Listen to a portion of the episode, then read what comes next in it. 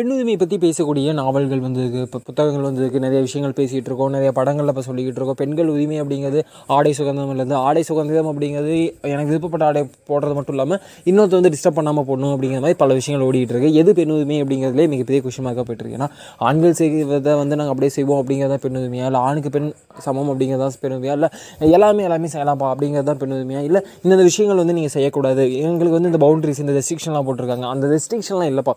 எனக்கு அது ஃப்ரீடம் இருக்குது 这个 நான் அது எனக்கு பிடிச்சதுக்கு ஒரு பேஷனேட் இருக்கேன் எனக்கு ஒரு ஃப்ளைட் ஓட்டணும் ஆசை இருக்குது நான் ஓட்டுறேன் அப்படிங்கிறது தான் ரெஸ்ட்ரிக்ஷன் ஒரு காலத்தில் வந்து படிக்கக்கூடாதுன்னு சொல்லியிருந்தாங்க. நான் படிக்கணும் அப்படிங்கிறது. மது திருமணம் பண்ணக்கூடாதுன்னு சொன்னாங்க. எஸ் ஒய் நாட் ஆண்களுக்கு இருக்கும்போது பெண்களுக்கு அதுக்கான கொஸ்டின் பட் ஆண்கள் வந்து தண்ணி அடிக்கிறாங்கன்னு அடிக்கூடாதா ஏன் ஆண்களே அடிக்கக்கூடாதுன்னு சொல்லிட்டு இருக்கோம். அப்போ ஏன் பெண்கள் அடிக்கணும் அப்படிங்கிற மாதிரி பல கேள்விகள் இருக்குது ஆனால் இந்த இடத்துல எங்கே ஒரு மிகப்பெரிய கொஸ்டின் மார்க் வருது அப்படின்னா இதில் நம்ம எந்த பாயிண்ட் ஆஃப் வந்து பார்க்கணும் இருக்குது இன்றைக்கி வரக்கூடிய ரீசெண்ட் படங்கள்லாம் பார்த்தீங்கன்னா ஆடை சுகந்திரம் மேலே வந்து நிறைய பாயிண்ட் ஆஃப் வியூ வைக்கிறாங்க. என்னோட பாயிண்ட் என்னன்னா ஃபெமினிசம்னா என்னன்னு கேள்வி வருது அப்படின்னா சமோட இது ரெஸ்ட்ரிக்ஷன் இருக்குது இந்த ரெஸ்ட்ரிக்ஷன் இருக்கனால தான் ஃபெமினிசம்னா பெண் சுதந்திரம் தேவை அப்படிங்கிற ஒரு பேச்சு அடிப்படையிலே கண்டிப்பாக சம்வாட் ஏதோ ரெஸ்ட்ரிக்ஷன் இருக்குது அந்த ரெஸ்ட்ரிக்ஷன் எந்த பவுண்டரியிலேருந்து பார்த்துட்டு இருக்கோம் அப்படிங்கிறது ரொம்ப முக்கியம்.